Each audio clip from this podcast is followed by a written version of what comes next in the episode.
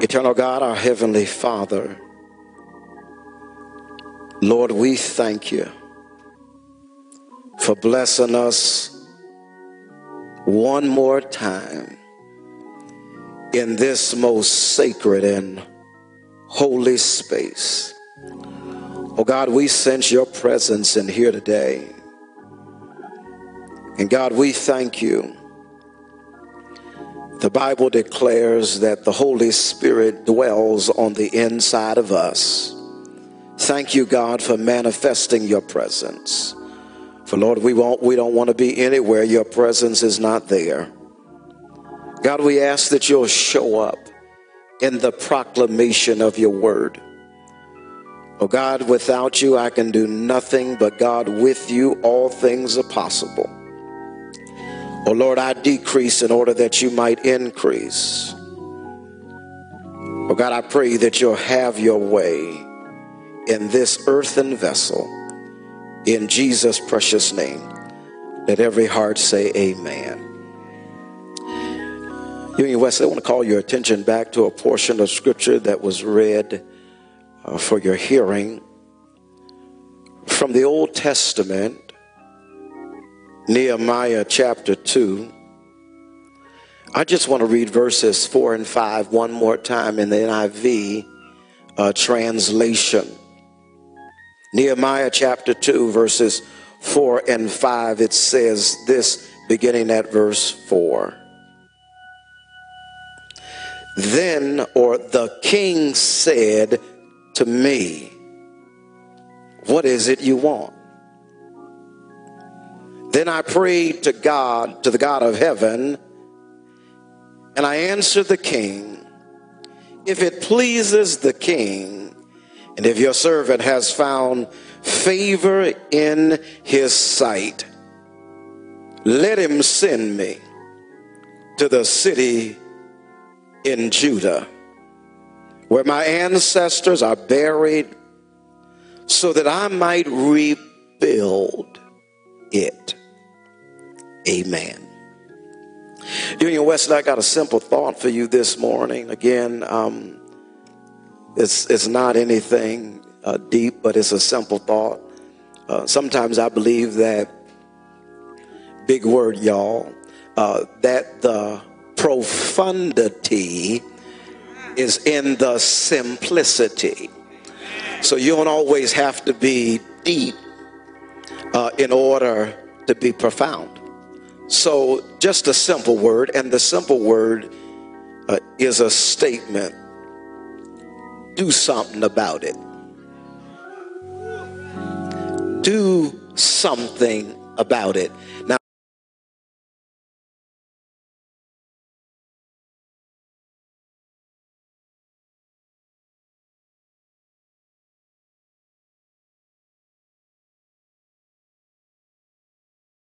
would you say that with me? Do something about it. Come on, let's say it better than that.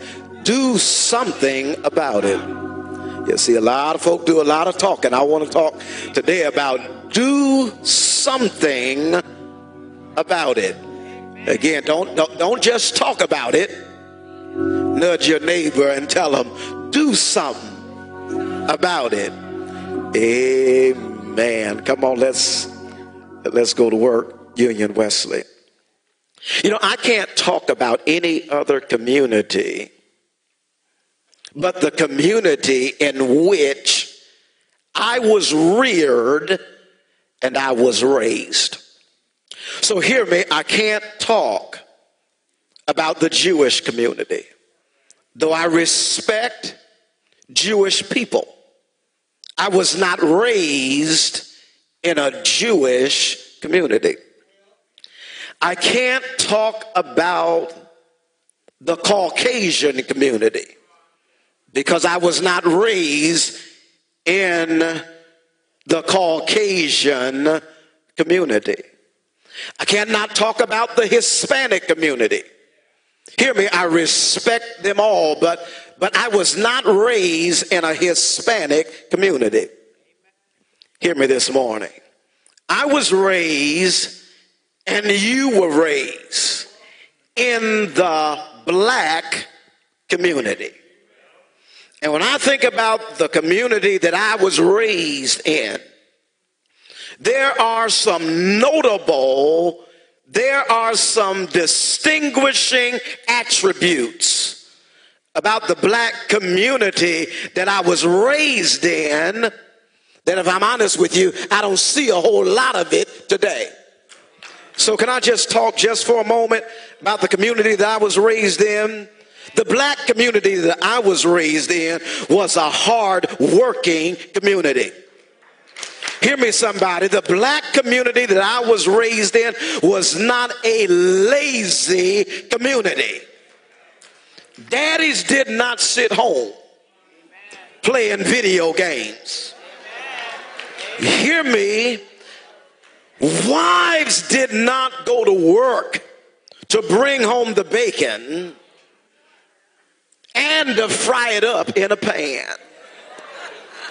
Hear me, the black community that I came from was a community of hard working men and hard working women. Do I have a witness in here today? You came from a household where somebody got up every day and they went to work so that they could put a roof over your head, clothes on your back, and shoes on your feet, food on your table, because somebody was a hard worker. Can I be honest with you, Union Wesley? The black community I came from was a neighborly community. It was. Listen, if you needed some sugar, you can go next door to your neighbor and ask them for a cup of sugar and they'll give you a cup of sugar. If you needed flour, they would give you flour. If, if you were going to be gone, you could tell your neighbor and your neighbor would watch out for your house. Can we be honest today? Listen, the black community, I remember you could leave your door to your car or your house unlocked. And hear me, nobody would come in tearing the door down to take something that they did not work to get. I'm talking about the black community that I came from. Anybody know what I'm talking about? Where you could leave doors open you had to lock anything because you didn't have thieves in our neighborhoods. And hear me, somebody, we, we now have degenerated our communities and we don't even call them neighborhoods anymore. We call them the hood. I believe they were better when they were neighborhoods than when we downgraded them to the hood there was respectability in the neighborhood. What you're saying, Pastor, listen, uh, if you were talking to somebody that was older than you, you said, Yes, sir. Yes. No, ma'am. Yes. You hear me? Listen, if a woman was coming in the door, and you were a brother, you held the door open until she entered the door. You had respect for your elders. You didn't talk to your elders like they were your age. What has the world or what has the black community degenerated to when young folk think they're the same age or the same level as their seniors?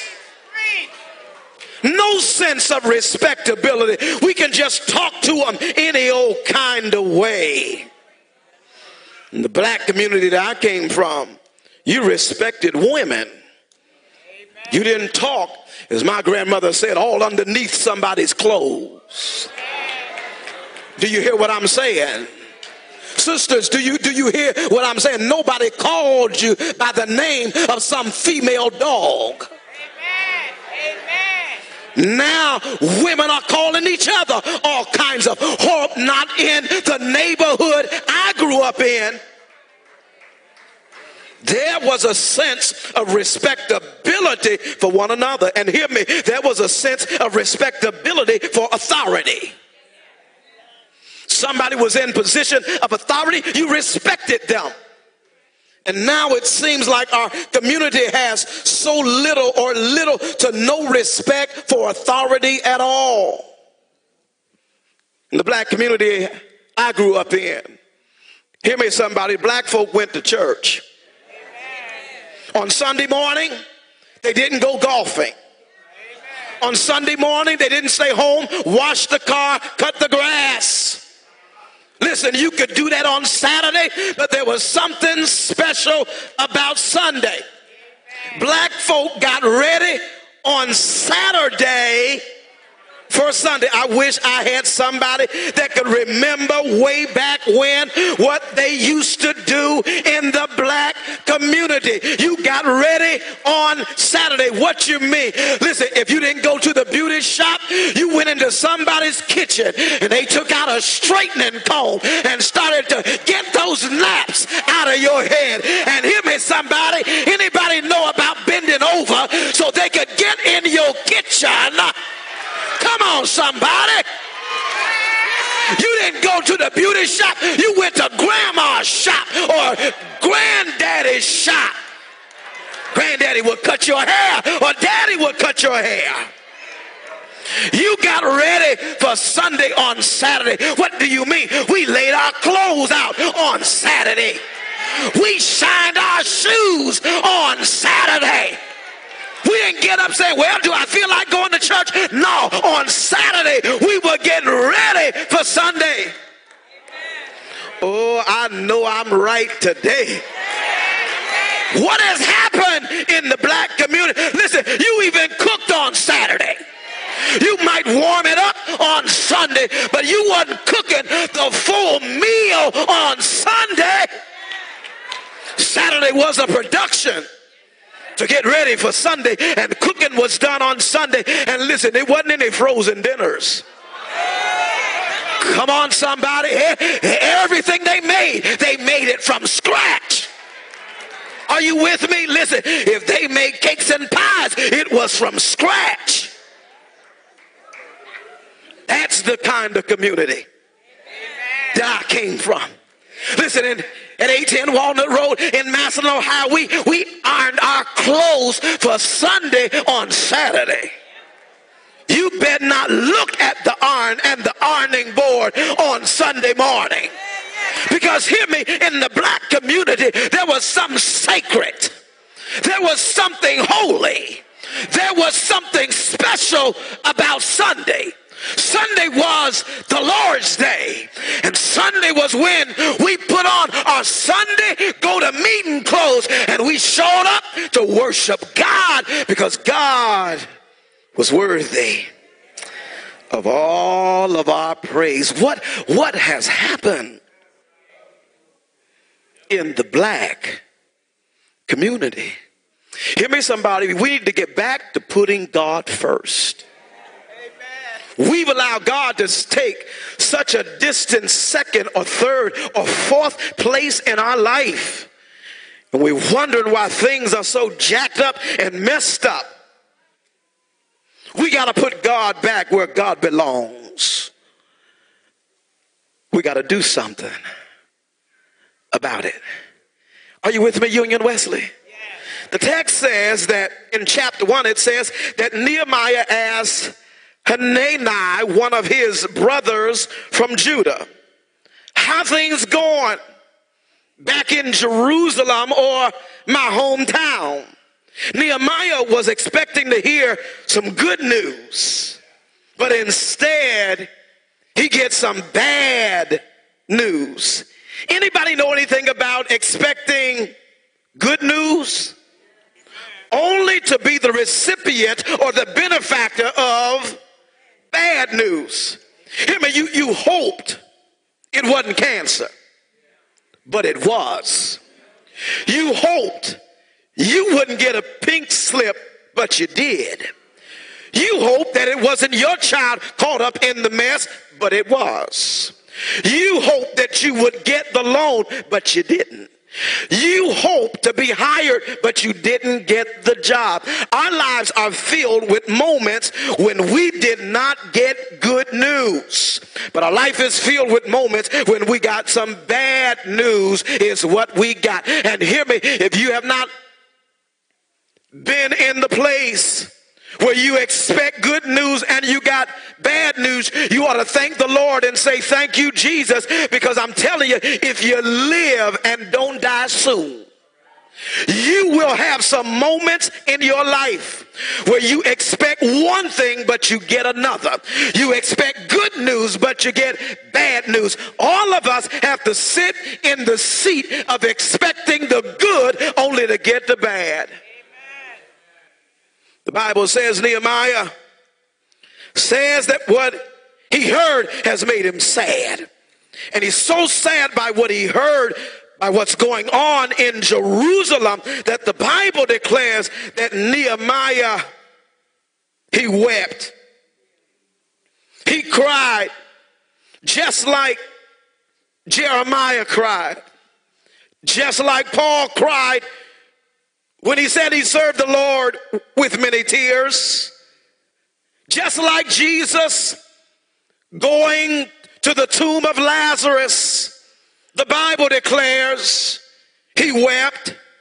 And hear me, somebody, when, when you care about something, and when you care about somebody, and you don't get good news, but you get bad news, it'll force a tear to come streaming down your face. Is there a witness in the house? It wasn't you, but it was somebody that you loved. And because you love them, when they go through, you go through too. He wept. There are some things that we care so deeply about that when we get a bad, when we report or bad news, it makes us weep. We ought to never take joy in somebody else's misery. We ought to never be happy when somebody else fails. We ought to never take delight in somebody else's failure. We ought to never laugh when somebody else is crying. Nehemiah does not laugh about what he heard. He cried about what he heard.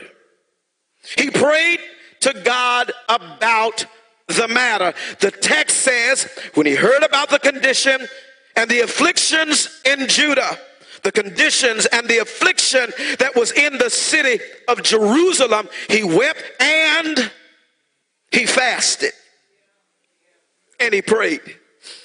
Jesus would say in the New Testament, there are some things that you gotta fast and pray about. Listen, if, if something gonna turn around, you gotta turn down your plate. You gotta give something up in order for the Lord to move in the way that you need God to move. Some things come about by fasting and praying. Are you with me, somebody? It's, it's, it's, it's, it's a sad situation if you can't ever turn down a plate. It's a sad situation if you and I can never give anything up and never sacrifice anything. It's a sad thing if you and I could be so weak that we can't sacrifice and can't give anything up so that the Lord might move as only the Lord can move. Are you listening to me, Union Wesley? There are several things that Nehemiah could have said about the bad news that he had received he could have said several things about the affliction and the condition of his brothers and sisters in Jerusalem. He could have said, That's bad. I'm so sorry to hear that. He could have said, Well, thank you for the information and God bless you. You know, he could have used my, my favorite pious platitude that a whole lot of folk in the church use. I'll pray for you. I'll put you on my prayer list. Oh my God. Oh. I'll pray for you. I'll put you on my prayer list. I wonder sometimes if we just use this nice platitude just to get rid of them. To get them out of our face. Because hear me, it's a sad thing.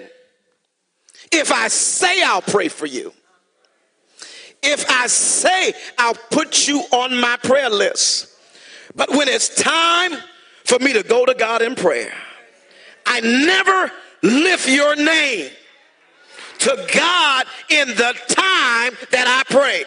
Hear me, somebody.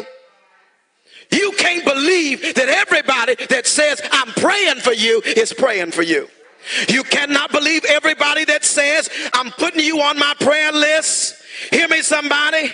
You cannot believe that everybody is praying for you. Are you listening to me? Because what I've discovered about prayer is it has to mean something to you before it ever will mean something to God. Hear me, if you want it to mean something to God, it first ought to mean something to you. What, what do you mean, Pat? It ought to mean something that you get down on your knees. You bow your head. You go to God in prayer. If it means something to you, then it'll mean something to God.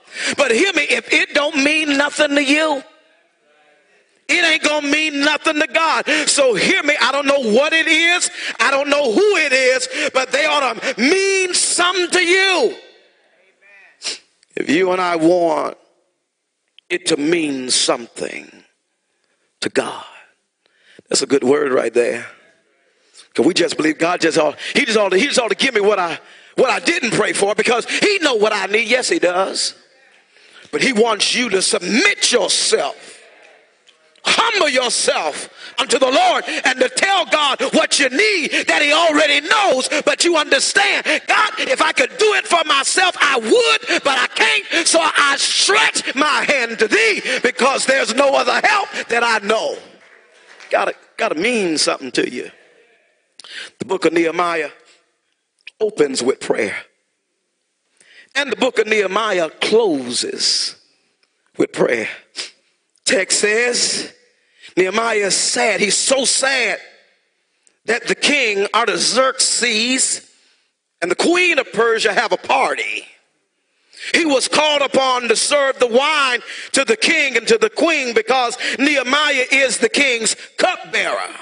He's so sad that the king notices his sadness and the king says to Nehemiah, What's wrong with you? Why is it that you so sad? Nehemiah said, The city of my fathers and their graves are in waste, and the gates to my hometown, my neighborhood, they burned them down. Nehemiah is saying that the neighborhood I came from is in bad shape. The neighborhood that I came from doesn't look like the neighborhood that I came from. And when I think about what they told me, it grieves me and it makes me weep. It hurts me to my heart when I hear about my neighborhood and the shape and the condition of my people. Union Wesley, let me help you here. There's a difference between emotions and passion. Are you listening? There's a difference between emotions and passion.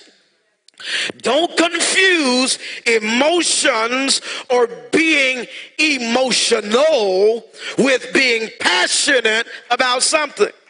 Nehemiah wept. That's emotions or emotional. Emotions are good, but hear me, if all you got is emotions or being emotional, you ain't gonna do much because you and I must have more than emotions. Hear me, we have too much emotions today and not enough passion to get some things done. Hear me, somebody, emotions are temporary. Emotions are fleeting. They're here today, gone tomorrow. Emotions are short lived. Emotions are like feelings. So you can be happy this moment. But hear me, the next moment, You ain't happy no more. Why? Because my situation and my circumstances have changed, so my emotions have changed. You and I need to stop being so schizophrenic when it comes to our emotions, and we must learn how to be more consistent when it comes to our, our passions. Some of us have made some bad decisions in our life because we were emotional and we followed our emotions. Are you listening to me, Union Wesley? When you bought the house, it was emotional. When you bought the car, it was emotional. When, when you married him or when you married her, it was emotional. When you took the job, it was emotional. When you joined the ministry, it was emotional. But something happened to your emotions all of a sudden your emotions shifted and your emotions changed. And all of a sudden you don't feel like you used to feel about this or that or him or her because my emotions have shifted and my emotions have changed. Oh, listen, I, I know I'm right. Y'all have to say, man, I, I know I'm right today. Yeah, we get we get too emotional, but hear me, passion, on the other hand, is permanent. Passion is enduring and lasting. We want people who have passion and are not just emotional. Are you with me, Union Wesley? Passionate people are stable people. Passionate people are people that will endure. Got a question for you, Union Wesley. Are there any passionate people? In the house today. Is there anybody here who's passionate? You will endure. You will keep on keeping on until things change because you're passionate about this. Hear me, you ought to be passionate about your family, passionate about your boo, passionate about getting out of debt, passionate about your career passionate about going back to school, passionate about starting your own business, passionate about ministry passionate about the Lord turning your situation around. Passionate people are not driven by emotions, but passionate people are driven by something on the inside and not their circumstances that are surrounding their situation. Passionate people are not selfish people. But passionate people are selfless people. They want somebody else to be blessed. They want God to bless and open the windows in somebody else's life. Passionate people don't want to hog it all up for themselves, but passionate people want the Lord to bless them so they might turn around and be a blessing to somebody else. So I pause to ask the question Are there any passionate people in the house today? You want God to bless you so that you can turn around and bless somebody else. You want to prosper somebody else. You want somebody else to succeed.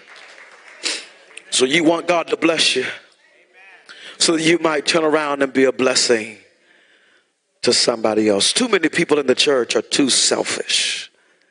It's all about them. And ain't got nothing to do with anybody else. Nehemiah shows emotions, but he shows his passion. He wants to be a blessing for somebody else. Nehemiah says to King Artaxerxes, he says, Hey, King, if it, if it pleases you, send me back. Send me back to Jerusalem that I might do something to make that bad situation.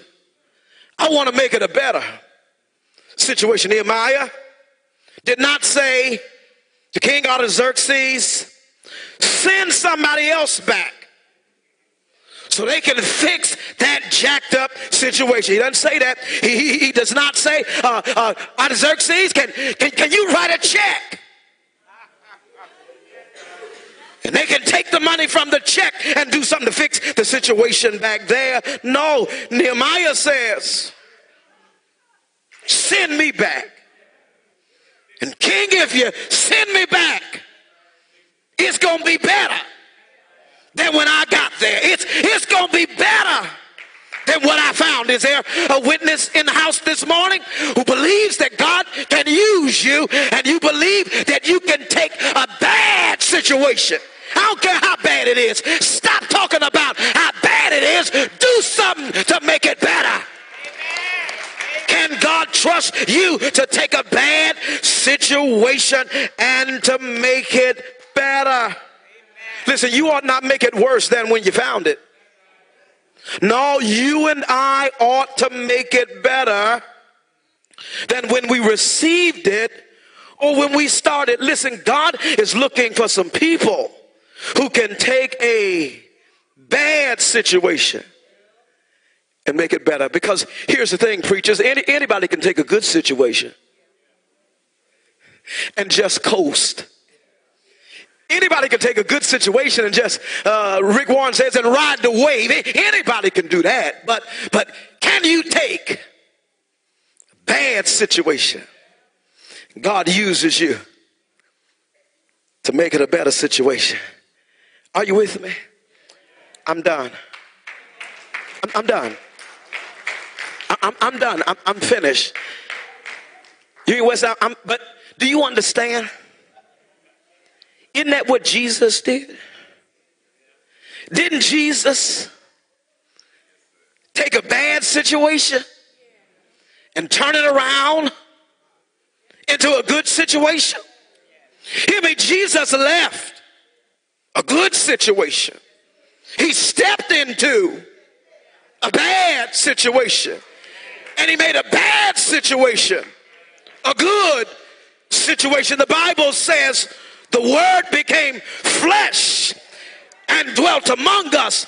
That's a bad situation. The Bible says Jesus left heaven and he came to earth. That's a bad situation, but he turned it around into a good situation. He who knew no sin, that's a bad situation. He became sin so that you and I might have life and have life more abundantly. Jesus took a mess and turned it into a blessing. And if Jesus can take a bad bad situation and make it a good situation, then surely the Lord can take you and you and me and take a bad situation, make it a good situation. Don't you tell me God can't use me to take a bad situation and make it a good situation. Hear me, somebody, I'm done. Make it better. I don't care where you are, make it better. I don't care how bad it is, make it better. Make the neighborhood better. Make the church better. Make the ministry better. Make your family better. Make He expects us to take a bad situation and do like Jesus, turn it around